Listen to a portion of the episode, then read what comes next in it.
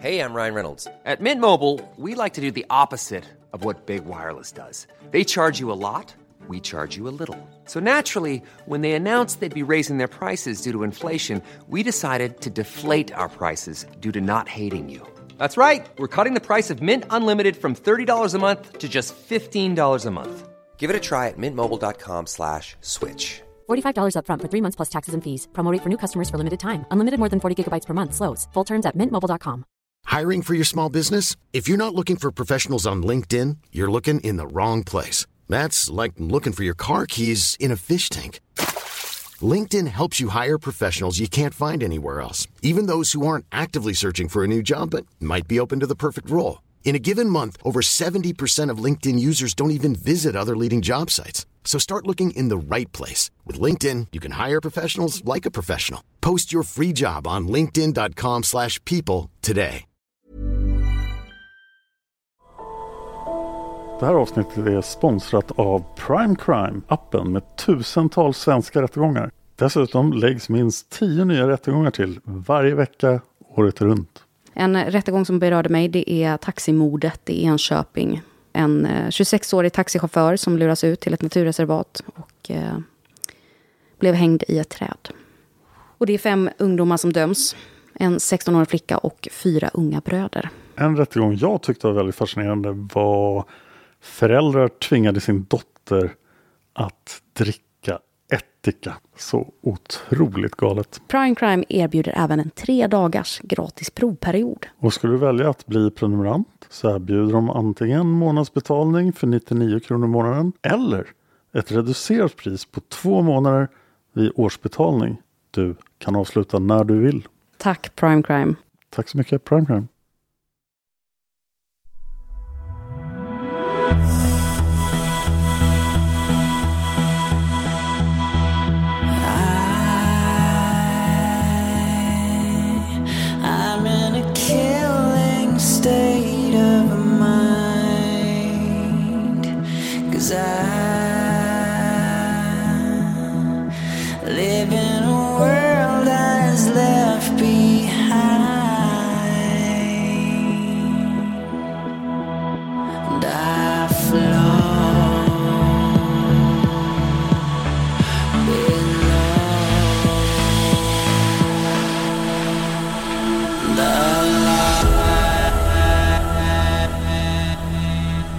Lyssnar på Mördarpodden. En podcast av Dan Hörning och Josefin Måhlén. Intro och bakgrundsmusik görs av Erik Segerstedt.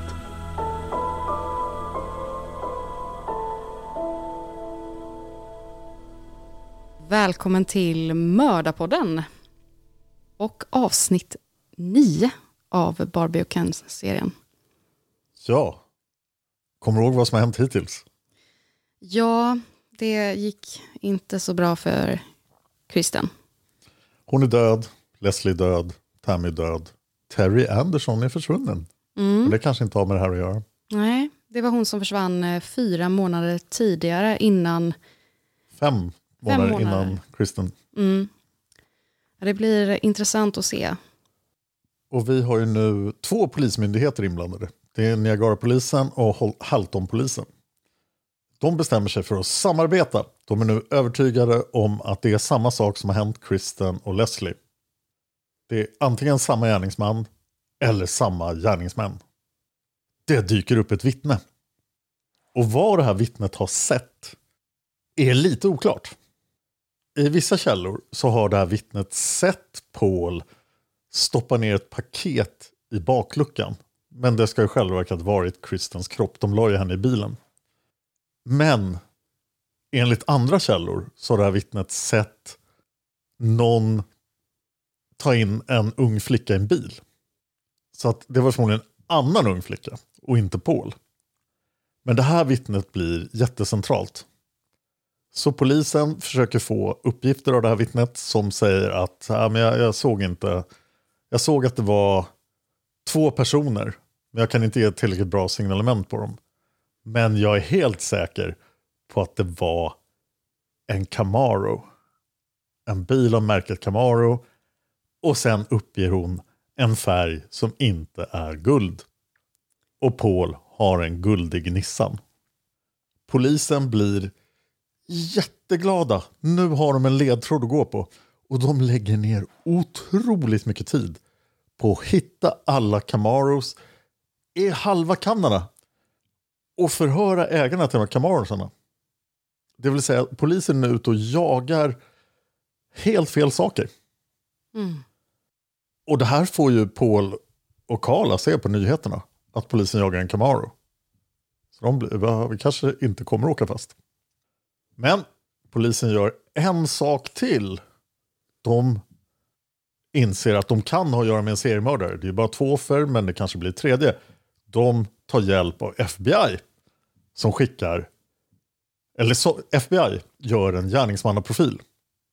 Och FBI är ju vid det här laget och i början av 90-talet jättebra på att göra gärningsmannaprofil. De har ju sysslat med det sedan 70-talet som vi såg i Mindhunter på Netflix. Det här är vad FBI kommer fram till. FBI är övertygade om att det är två gärningspersoner. Men de lutar åt att det är två män. Så rätt FBI, två personer. Fel FBI, två män.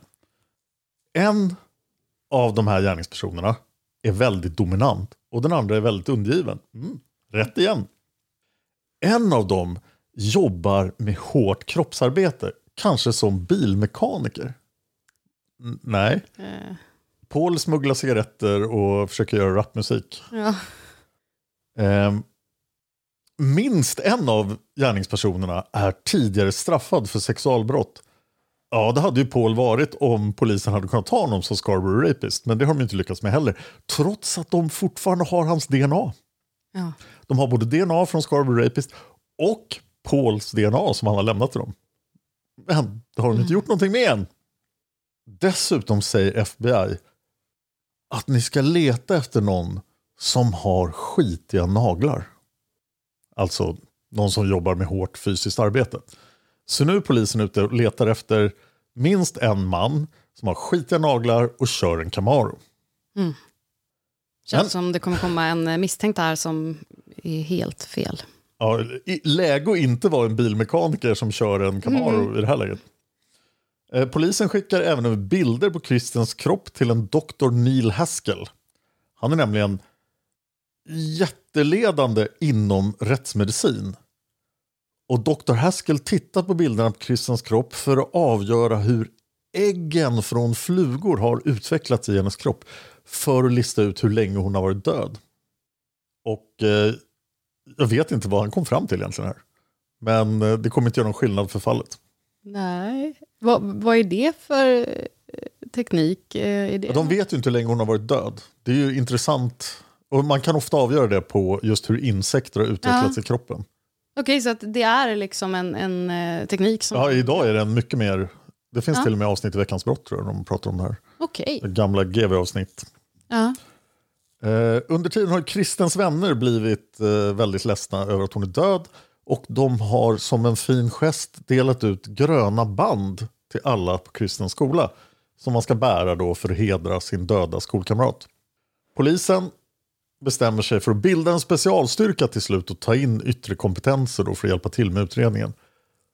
Och då känner de väl till de här gröna banden. Så de kallar specialstyrkan för Green Ribbon Task Force, alltså gröna bandets specialstyrka. Låter förvirrande likt Green River Task Force ja. från Green River Killer. Men gröna bandets specialstyrka lägger nu ännu mer energi på utredningen. Tusentals följare undrar om de fick ett sms här precis. Så, ja, det var inte ni i alla fall om ni hörde så. Så kan vi fortsätta. Ehm, eh, och de utreder då morden på Leslie Mahaffey, morden på Kristen French och Terry Andersons försvinnande. Specialstyrkans huvuduppgift är förstås att leta efter folk med skitiga fingernaglar som kör en Camaro. Men de gör faktiskt lite annat efter att de har bildat specialstyrkan. De bestämmer sig för att förhöra alla kända sexualförbrytare i området. Och med området menar de Burlington och St. Catharines, alltså där Leslie och Kristen bodde och hittades. Men allra helst vill specialstyrkan undersöka ägare av Camaros. Och speciellt årsmodell 8182 har de snöat in på. Det är till och med alltså fel årsmodell. Det är ingenting som stämmer med Pauls bil. St. Catharines då, själva förorts, själva staden har 366 000 invånare så det är ett ganska stort ställe. Men hur många guldfärgade Nissan kan det ha funnits där? Det kan inte vara jättemånga. Men det fanns kanske jättemånga Camaros. Kommer du ihåg Smirnisbröderna? Ja, de minns jag. Det var ju Pauls kumpaner som hade varit med och smugglat cigaretter och hållit på. Mm. Och en av dem hade till och med eh, ringt in Paul, va? Att, Ja. ja. Exakt. Och nu är det Van Smirnis. Han kontaktar en eh, bekant som arbetar som polis. Det var två år tidigare som Vans storebror Steve tipsade polisen om att Paul förmodligen var The Scarborough Rapist. Men nu säger Van till den här polisbekanten att eh, Paul är nog både Scarborough Rapist och den som har mördat Leslie och Kristen. Oj. Ja, säger Van. Lägg märke till att våldtäkterna i Scarborough upphörde när Paul flyttade därifrån. Och sen började de här morden. I St. Catharines, två mord efter att Paul Bernardo flyttade dit. Sen berättar Van att Paul ofta pratade om att man borde fånga in och våldta unga tjejer. Van hade alltid sagt nej till de idéerna och tyckte det var lite konstiga grejer att föreslå. Men han har tänkt på det här och nu inser han att Paul har gjort verklighet av sina fantasier. Det är Paul som är gärningsmannen. Låt polisen nu ta det här på allvar. Polisen bestämmer sig omedelbart för att kolla upp om Paul Bernardo äger en Camaro. Nej. Nej. Men det gör han inte. Men han kan ju ha skit under naglarna. Så det är säkrast att de förhör honom. 12 dagar efter att Christens kropp hittades. Tisdagen den 12 maj 1992 knackar två poliser från Gröna bandets specialstyrka på Paul och Karlas dörr. Det är Paul som öppnar och han frågar artigt om man kan stå till tjänst och hjälpa poliserna med någonting. Poliserna identifierar sig som konstaplarna Scott Kenny och Brian Nesbitt. Och de säger att de vill prata om Kristen French. Paul tycker att det går väl bra och så bjuder han in de två polismännen i huset. Planen här för Nesbitt och Kenny är att Nesbitt ska hålla i förhöret medan Kenny snokar runt lite i huset. Så Nesbitt börjar förhöra Paul och Paul ser Nesbitt rakt i ögonen och är väldigt artig och trevlig. Han redogör för vad han var och vad han gjorde när Kristen försvann. Och han gör ett jättebra intryck på de här två poliserna. Så Nesbitt och Kenny blir nästan omedelbart övertygade om att det här kan inte vara, det här är ingen mördare. Och då tittar de på Pauls naglar. Och upptäcker att det är ingen skit under naglarna. Dessutom berättar Paul att han är en utbildad revisor. De har redan kollat upp att han är helt ostraffad och de vet ju att han inte kör en Camaro. Det här är ju ett uppenbart slöseri av tid, tycker poliserna. Men Paul säger, men eh, nu när ni ändå är här, vill ni inte eh, titta runt? Jag kan visa, jag kan visa er mitt fina hus. De bara, nej det här har vi inte tid med. Så tackar de för sig och går därifrån. Helt övertygade om att den här killen inte är mördaren. Eh, nu, några dagar senare, så är specialstyrkan Gröna bandet uppe i 28 poliser och tio civilanställda. Och de har varit tvungna att anställa fler civilanställda för att det kommer in jättemycket tips. De gick ju ut i media och sa att, de, att mördaren kör en Camaro. Så nu har det kommit in 15 000 tips om Camaro-ägare. Dessutom har det börjat ringa en massa medium till specialstyrkan som vill lösa det här fallet på övernaturlig väg. Men det får vi i alla fall ge polisen i det här fallet. De anlitar inte ett medium. Nej, det var bra. Media rapporterar vilt, tidningar, tv, radio att polisen söker efter någon som jobbar med ett fysiskt arbete, har ett brottsregister och kör en Camaro. Paul sitter och tittar på de här tv-inslagen och läser tidningarna och bara är så nöjd med sig själv. Polisen kommer aldrig att lösa det här. Och sen tar han tag i Carla och säger nu är det dags att göra det igen. Vi måste kidnappa en till tjej. Hur långt är det mellan där från... eh, Det har nu gått ungefär en månad. Ja. Och Karl har noterat att Paul har varit på väldigt bra humör när han har sett alla de här Camaro-reportagen. Så hon är glad. Att han är nöjd är Paul glad, så är Carla glad. Hon har också klätt ut sig till Kristen French medan de har sex för att tända på lite extra och det har fungerat bra. Eh, vid något annat tillfälle när de har sex under den här perioden då så vill eh, Paul att de ska titta på filmen de spelade in när de mördade Tammy. Medan de har sex. Cigarettsmugglingen pågår ju hela tiden. Det är i princip Pauls huvudsysselsättning. Även om du skulle ha frågat Paul så skulle han ha sagt att hans huvudsysselsättning var att göra musik. Men det tjänar han inga pengar på. Så någon vecka efter att polisen har varit på besök hemma hos dem så kör de över gränsen till USA. På vägen tillbaka över gränsen blir de stoppade av tullen som vill undersöka deras bil närmare. Tullen hittar ingenting och de får köra vidare. Men Paul blir jättearg på Carla För att när han kör över gränsen blir han aldrig stoppad. Så att hon måste gjort någonting fel. Det var hennes fel att tullen ville kolla närmare på dem. Så att för att Carla ska lära sig och veta ut så slår han henne i huvudet. Rakt i ansiktet. Så hårt att hans ring går sönder. Och sen förbjuder han Karla att prata överhuvudtaget tills hon får tillstånd att prata igen. Men nästa dag ska Karlas föräldrar komma på middag hos dem. Men Paul säger att det är ingen bra idé. Han vill inte ha något besök. Och då blir Karla ledsen för hon vill ju träffa sina föräldrar. Så hon tar upp telefonen och ringer till sin pappa. Och frågar om inte han kan komma och hämta henne så att hon kan äta middag hemma hos dem istället. Paul behöver inte vara med. Vad tror du Paul tycker om det? Ja. Dels har hon ju då ska hon åka iväg till sina föräldrar och han ska inte vara med. Men hon fick ju inte heller prata. Hon pratade med sin pappa i telefonen. Så han börjar slita ut hennes kläder ur garderoben. Och skriker åt henne att visst kan hennes pappa komma och hämta henne. Men då behöver hon aldrig komma tillbaka. Och här tycker man ju det här skulle, det här tillfället skulle Karl ha tagit. Men vi vet ju att hon inte är där. Nej, men, men eh, hon skulle ju också kunna när poliserna var där. Också, alltså hon har ju hela tiden... Ja, det är lite oklart om hon var hemma då. Jag, jag Ah, misstänker okej. att hon var på veterinärkliniken. Då. Ja.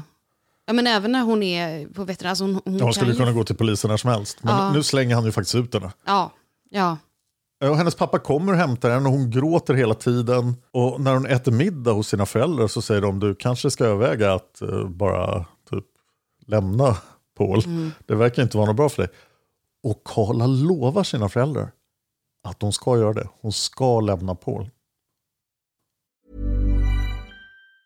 If you thought the only way to get a more defined jawline with natural looking results was through surgery, think again. Juvederm Volux XC is a non surgical injectable gel filler that improves moderate to severe loss of jawline definition and can help you achieve natural looking results with little downtime. Even better, this improved definition lasts up to one year with optimal treatment. No maintenance required. Improve jawline definition for a smooth, sculpted look with Juvederm Volux XC. For important safety information and to find a licensed specialist, visit juvederm.com. That's J U V E D E R M.com. Not for people with severe allergic reactions, allergies to lidocaine, or the proteins used in Juvederm. Common side effects include injection site redness, swelling, pain, tenderness, firmness, lumps, bumps, bruising, discoloration, or itching. There's a risk of unintentional injection into a blood vessel, which can cause vision abnormalities, blindness, stroke, temporary scabs, or scarring. Talk to a licensed specialist to find out if it's right for you. Ryan Reynolds here from Mint Mobile.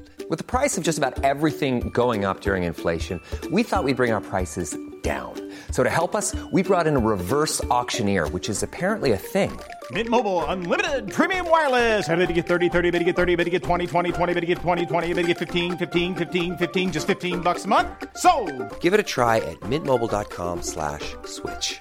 $45 upfront for three months plus taxes and fees. Promo rate for new customers for limited time. Unlimited more than 40 gigabytes per month. Slows. Full terms at mintmobile.com. When you're ready to pop the question, the last thing you want to do is second guess the ring. At Bluenile.com, you can design a one of a kind ring with the ease and convenience of shopping online. Choose your diamond and setting. When you find the one, you'll get it delivered right to your door. Go to BlueNile.com and use promo code LISTEN to get $50 off your purchase of $500 or more. That's code LISTEN at BlueNile.com for $50 off your purchase. BlueNile.com code LISTEN. Och hon bor kvar. Över natten hos föräldrarna. Och sen kör hon tillbaka med sina föräldrar för att hämta resten av sina saker. Paul har sagt att han inte ska vara hemma då. Men han är ändå hemma. Och dessutom har han druckit. Så han är full och han är otrevlig. Han kan inte ens prata rent. Han sluddrar när han säger till Dorothy och Carol att de ska ta med sig Carla. Han är klar med henne, han vill inte ha henne längre. Carla bara gråter och samlar ihop sina saker. Och Paul skriker att det ska bli så skönt att slippa henne. Men precis när Carla har packat klart och ska gå så byter han helt tonfall. Och så säger han med väldigt mild röst om inte han kan få byta några ord med henne bara mellan fyra ögon. Så de går tillsammans in i sovrummet på ovanvåningen medan hennes föräldrar väntar på bottenvåningen. Och med sammanbitna tänder frågar Paul om Karl är helt jävla galen. Förstår hon inte vad han kommer att göra om hon lämnar honom? Karla vågar inte svara, men Paul fortsätter. Han kommer att ta bandet, filmen, på Tammy. Och den kommer han att visa för hennes föräldrar. Så att de får reda på vad Karla gjorde mot Tammy. Och kom ihåg att Paul är jättefull när han säger det. Så Karla blir livrädd. För hon inser att Paul skulle ju åka dit jättehårt om han gjorde det här. Men nu är han så full så han skulle kunna få för sig att göra det. Och Tammy är för att påminna eh, Carlas syster. Ja. Som de två hade ihjäl. Och du kan ju föreställa dig föräldrarnas reaktion om Paul skulle visa den filmen. Ja. Carla tänker efter och sen klistrar hon på ett leende, går ner till sina föräldrar och säger att hon har bestämt sig för att stanna hos Paul. Hon har bestämt sig för att det här äktenskapet är värt att rädda och hon kommer att anstränga sig för att rädda det. Karlas föräldrar blir förstås jättebesvikna. Hon hade ju lovat att lämna Paul. Men de hjälper till slut sin dotter att lasta av bilen som alltså just var färdigpackad med alla hennes saker. Och sen åker de därifrån. Och så fort de är utom synhåll så börjar Paul slå Karla. Han sparkar henne, slår henne med en ficklampa över ryggen och med en bok i ansiktet. Han våldtar också henne analt medan han kallar henne för Leslie och frågar om hon vet vad som kommer att hända sen. Och det här pågår i flera dagar. Så det här kan vara den grövsta misshandeln han har utsatt henne för. Sommaren går, det blir augusti. Det har gått fyra månader sedan mordet på Kristen French. Vid ett tillfälle smyger Paul upp bakom Carla. Det här är strax efter att hon har vägrat att hjälpa till och kidnappa en ny flicka.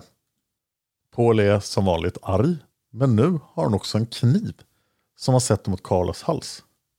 Och sen frågar han henne hur hon vill dö. Carla svarar bara snälla Paul. Och då frågar Paul om hon vill leva eller dö. Och Carla svarar att hon vill leva. Paul räcker då fram ett glas vodka och säger att om hon vill leva så måste hon dricka upp glaset. Carla börjar smutta på vodkan men Paul skriker att hon måste dricka hela snabbt. Så hon tömmer glaset blixtsnabbt. Och sen låser Paul in henne i källaren. Och där får hon sitta. Hon kan inte sova i källaren. Och på morgonen öppnar Paul dörren igen för då ska hon till jobbet. Varför fick hon vodka? Oklart. Det kan ha varit så att han försökte han försökte få henne att tro att det var förgiftat. Och Ja, se om såklart. hon skulle dricka gift från honom. Ja. Men det var alltså inte förgiftat, det var helt vanlig vodka. Mm. Efter det här fortsätter Paul tjata på om du verkligen älskar mig då skulle du hjälpa mig att kidnappa en ny ung flicka som vi kan ha som sexslav. När Karla fortsätter säga nej, enligt Karla så fortsätter Paul slå henne. Och så håller det på hela hösten. Men det som styrker att Karla säger nej är att det verkar som att de faktiskt inte mördar någon mer under den här hösten. Sen är det dags för jul igen. Julen 92. Någonstans där är Paul och Karla ute och kör. Och då frågar Paul plötsligt varför hans fru inte längre kramar honom. Karla vet inte längre vad hon ska svara. Hon vet att hon kommer få stryk vad som än händer. Så hon bara förbereder sig mentalt för att få ett slag. Och det får hon. Han slår henne upprepade gånger mot huvudet. Nästa dag när hon tittar sig i spegeln så blir hon helt förfärad. För nu är hon så illa svullen i ansiktet att hon inte ens kan öppna det ena ögat. Färgerna i ansiktet skiftar från gul till grön till blå till lila. Men det här är inte en dag hon behöver gå till jobbet för det är jul, så hon är julledig. Paul dyker upp bakom henne och säger till henne att hon ser för jävla ful ut. Sen berättar han att han ska ut eh, med sina vänner på kvällen så att han tänker strunta i henne. Men när han kommer tillbaka från utekvällen med vännerna så säger han till Karl att det har varit tufft på senaste tiden men det kommer att bli bättre. Karla börjar gråta och säger bara okej okay, Paul. För hon tror ju inte att det kommer att bli bättre. Och några dagar senare är det dags för stryk igen. Paul misshandlar Karla rejält en gång till. Och Karla skriker då att hon vet att ingenting kommer att förändras. Det här kommer bara att fortsätta. Och det gör det. Men på nyårsafton, då måste Karla jobba. Djur blir sjuka även på nyårsafton. Så hon går till jobbet på nyårsafton. Och hennes chef blir helt förskräckt. Bara, Hur ser det ut? Vad har hänt? Så chefen ringer till Karlas mamma Dorothy. Och säger att du måste hjälpa din dotter, hon blir misshandlad. Dorothy i sin tur ringer till polisen. Som kommer hem till henne och Carol. Dorothy är nervös och osäker när polisen kommer. Hon berättar att hennes dotters chef har ringt henne och sagt att hon blivit misshandlad. Men hon tror nog att det kanske var ett dåligt skämt och det var dumt att ringa polisen. och Hon ber så mycket om ursäkt.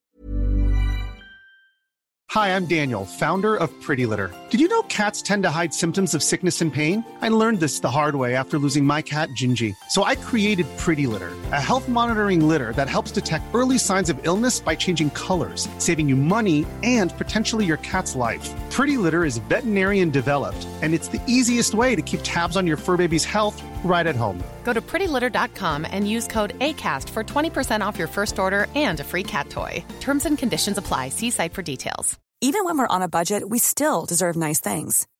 Quince is a place to scoop up stunning high-end goods for 50 to 80% less than similar brands.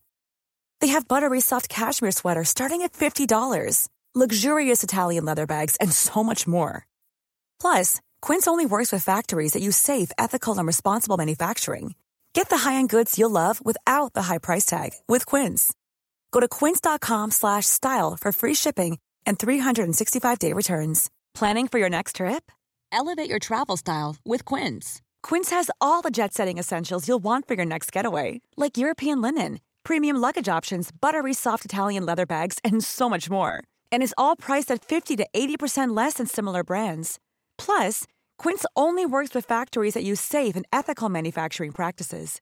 Pack your bags with high-quality essentials you'll be wearing for vacations to come with Quince. Go to quince.com slash pack for free shipping and 365-day returns. Jaha, tycker polisen, då behöver inte göra någonting. Och så avskriver de hela saken. Jag tänkte bara på just att det är årsdagen eller där vid jul. Ja, Tammy dog ju den 23, men eh, Ja, ja men precis. Men det, det har ändå um, gått över årsdagen. Alltså när det var årsdagen, var det någonting hos... eh, jag kan nog tänka mig att eh, fick klä ut sig till Tammy. Ja, men jag tänkte på, eh, på Karlas reaktion. Var det någonting som... Nej, det var bara allmänt runt jul. Utan i princip är det en nedgående spiral där Karl bara blir mer och mer misshandlad. Men hon fortsätter säga nej till att genomföra en ny kidnappning. Mm. När Karla kommer hem från jobbet så misshandlar Paul henne utan någon egentlig anledning. Men nu behöver han inte längre en anledning. Han slår henne i ansiktet med sin ficklampa. Och sen kommer han på övningen att han ska våldta henne analt samtidigt som han drar åt en elkabel runt hennes hals. Och det här gör han tills hon tappar medvetandet. Då lossar Paul på elkabeln. Tills hon vaknar till igen. Och sen kör han igång igen. Och han fortsätter till Karlas ansikte börjar bli blått. Och sen släpper han elkabeln igen. Karla är nu medvetslös. Och Paul går bara därifrån och lämnar henne liggande på golvet i sovrummet. Men Karla ska gå på jobbet även på nyårsdagen. Och nu är hon alltså ännu mer misshandlad. Så hennes chef ser ju skillnaden från dagen innan. Och chefen kan tydligen inte ringa till polisen utan hon ringer igen till Karlas mamma. Och vi får ju komma ihåg att Dorothy, Karlas mamma, såg ju aldrig hur Karla såg ut dagen innan. Men nu säger chefen att Dorothy måste komma till veterinärkliniken och se hur hennes dotter ser ut. Så Dorothy åker till veterinärkliniken och träffar Karla. Och blir också svårt chockad. När Dorothy ser Karla börjar hon skaka hela kroppen. Karla däremot låtsas som ingenting fast hon knappt kan se på ena ögat och helt blå i ansiktet och har stora strypmärken på halsen. Utan hon är artig och snäll och glad. Och Dorothy kan se då mörkblå märken kring båda ögonen, svullna kinder, bulor i pannan, fullt med blåmärken på armarna och benen. Karla kan knappt gå. Hon har svårigheter att gå för att hon har fått så mycket stryk. Men Karla bedyrar att det här har ingenting med Paul att göra, det är inte Pauls fel. Nu måste jag jobba. Men, men vad säger hon att det är då? Ja, det är oklart. Ja. Men eh, hon tycker det är inget fel på mig, jag mår jättebra. Mm. Och där slutar vi för idag. Ja. Så man tycker nu att det är dags för de här att åka fast. ja, verkligen. I och för sig, kan du tänka dig den här polisen i området försöka utreda en hustrumisshandel? Nej. Jag hade ett fall som jag spelade in igår för seriemördarpodden där det helt enkelt var, det var på 40-talet i Sydney. Mm. Och då var det helt enkelt lagligt att slå sin fru. Ja, men det har det väl varit här i Sverige också. Jag tänker på eh, Ja, det har det säkert. Alftamorden när vi gick igenom det. Att det som sker, alltså jag vet inte om det var lagligt, men, men det som sker inom eh, husets väggar, det ska stanna där. Det var inte någonting eh, som polisen skulle lägga sig i. Det var lite det synsättet i alla fall. Det var ju långt tillbaka, men det är ändå inte för långt tillbaka. Ja, man, eh, jag vet att det inte är lätt men eh, om du blir slagen i ett förhållande så lämna, Ja, polisanmäl. mm. ja verkligen. Ehm, det, det är ju det som gör så ont också. Att det, ehm, eller, det är det som i det här fallet så, um, nu handlar det ju inte bara om att Karla eh, blir slagen, för att när hon blir slagen så är hon alltid offret för den misshandeln. Men hon har ju också begått massa andra saker. Det är det som gör att man får en så här skev bild av henne. Så det är svårt att sätta henne i ett fack. Är hon offer eller är hon gärningsman?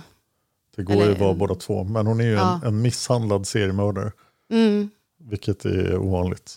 Ja, Men man får inte glömma också att enligt Karla säger hon ju nej till att kidnappa en ny tjej. Och då har det här blivit mycket värre.